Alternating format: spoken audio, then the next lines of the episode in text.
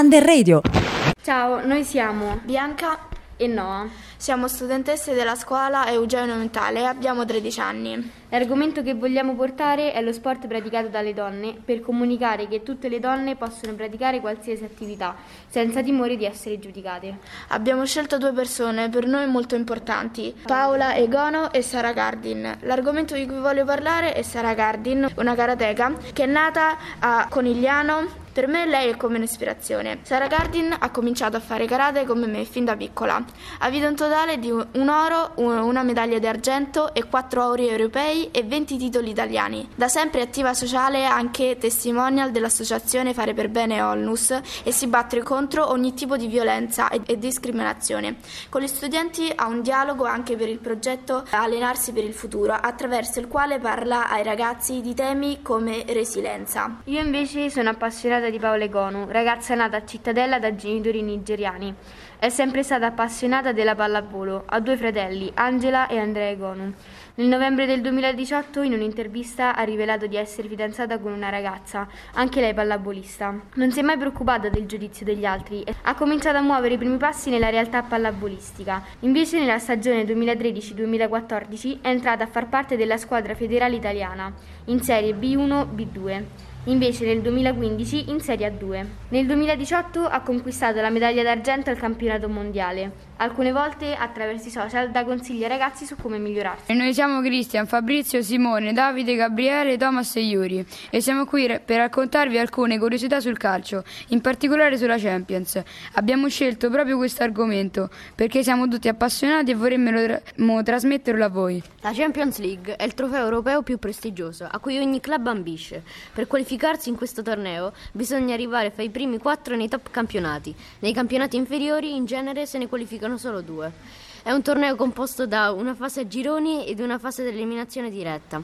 La squadra con più vittorie in questa competizione è il Real Madrid, a quota 14, e proprio qualche giorno fa ha vinto. Il miglior marcatore di questa competizione è Cristiano Ronaldo, con oltre 140 gol.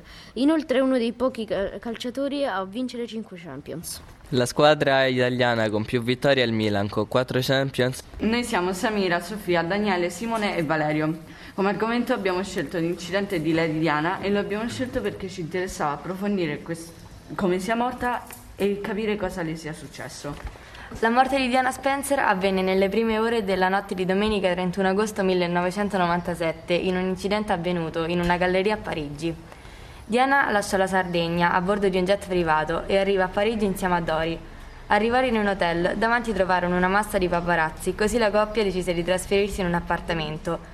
Il capo dell'hotel li accompagnò guidando personalmente l'auto. A mezzanotte e 23 l'auto si diresse lungo il Cours della Reine e il Cours Albert per poi entrare nel tunnel Place dell'Alma. L'autista perse il controllo della vettura che andò a sbattere contro uno dei pilastri del tunnel. Secondo il nostro gruppo e di soccorsi l'incidente è stato causato apposta per motivi sconosciuti, anche perché l'autista si salvò. Nel 2017 si scoprì che l'auto in cui Lady Diana è morta era da rottamare due anni prima dell'incidente. Il caso resta ancora oggi irrisolto e la nostra considerazione è una delle tante teorie su cui si basa l'incidente. Io sono Veronica, Rebecca, Giulia, Linda, Ayla, Aurora e abbiamo scelto eh, Clark Olofsson, un telefilm presente su Netflix tratto da una storia vera in tema della criminologia e della cronaca nera. Il famoso criminale svedese Clark Olofsson ha contribuito all'espressione sindrome di Stoccolma. Clark nasce in Svezia nel 1947, inizia a compiere reati minori già in giovane età e venne spedito più volte in riformatori, da cui però riesce a scappare. Nel 1966 i suoi crimini si fanno più seri. Mise piede per la prima volta in una prigione per aver aggredito due poliziotti, con una condanna di tre anni. Riesce però a scappare anche da qui dopo pochi mesi. Un giorno venne beccato in una rapina con un suo amico, Gunnar Norgen, che entrò in panico e uccise un agente. Lui e Clark divennero così due, cer- due ricercati a livello nazionale. Clark viene preso e condannato a otto anni, ma anche questa volta riesce a scappare. Clark diventò noto in tutta la Svezia. Venne arrestato nel 1973. Quando il suo compagno di cella, John Eric Olson, venne liberato, si reca subito alla banca per fare una rapina. Prende quattro persone come ostaggi e negozia con la polizia. Pretende che gli si portino 3 milioni di corone le monete svedesi, due pistole, una macchina e Clark. Inaspettatamente questa idea viene rispettata dalla polizia e Clark viene portato da lui. Gli ostaggi legano con i rapinatori. Una di loro in seguito si tiene in contatto con Clark.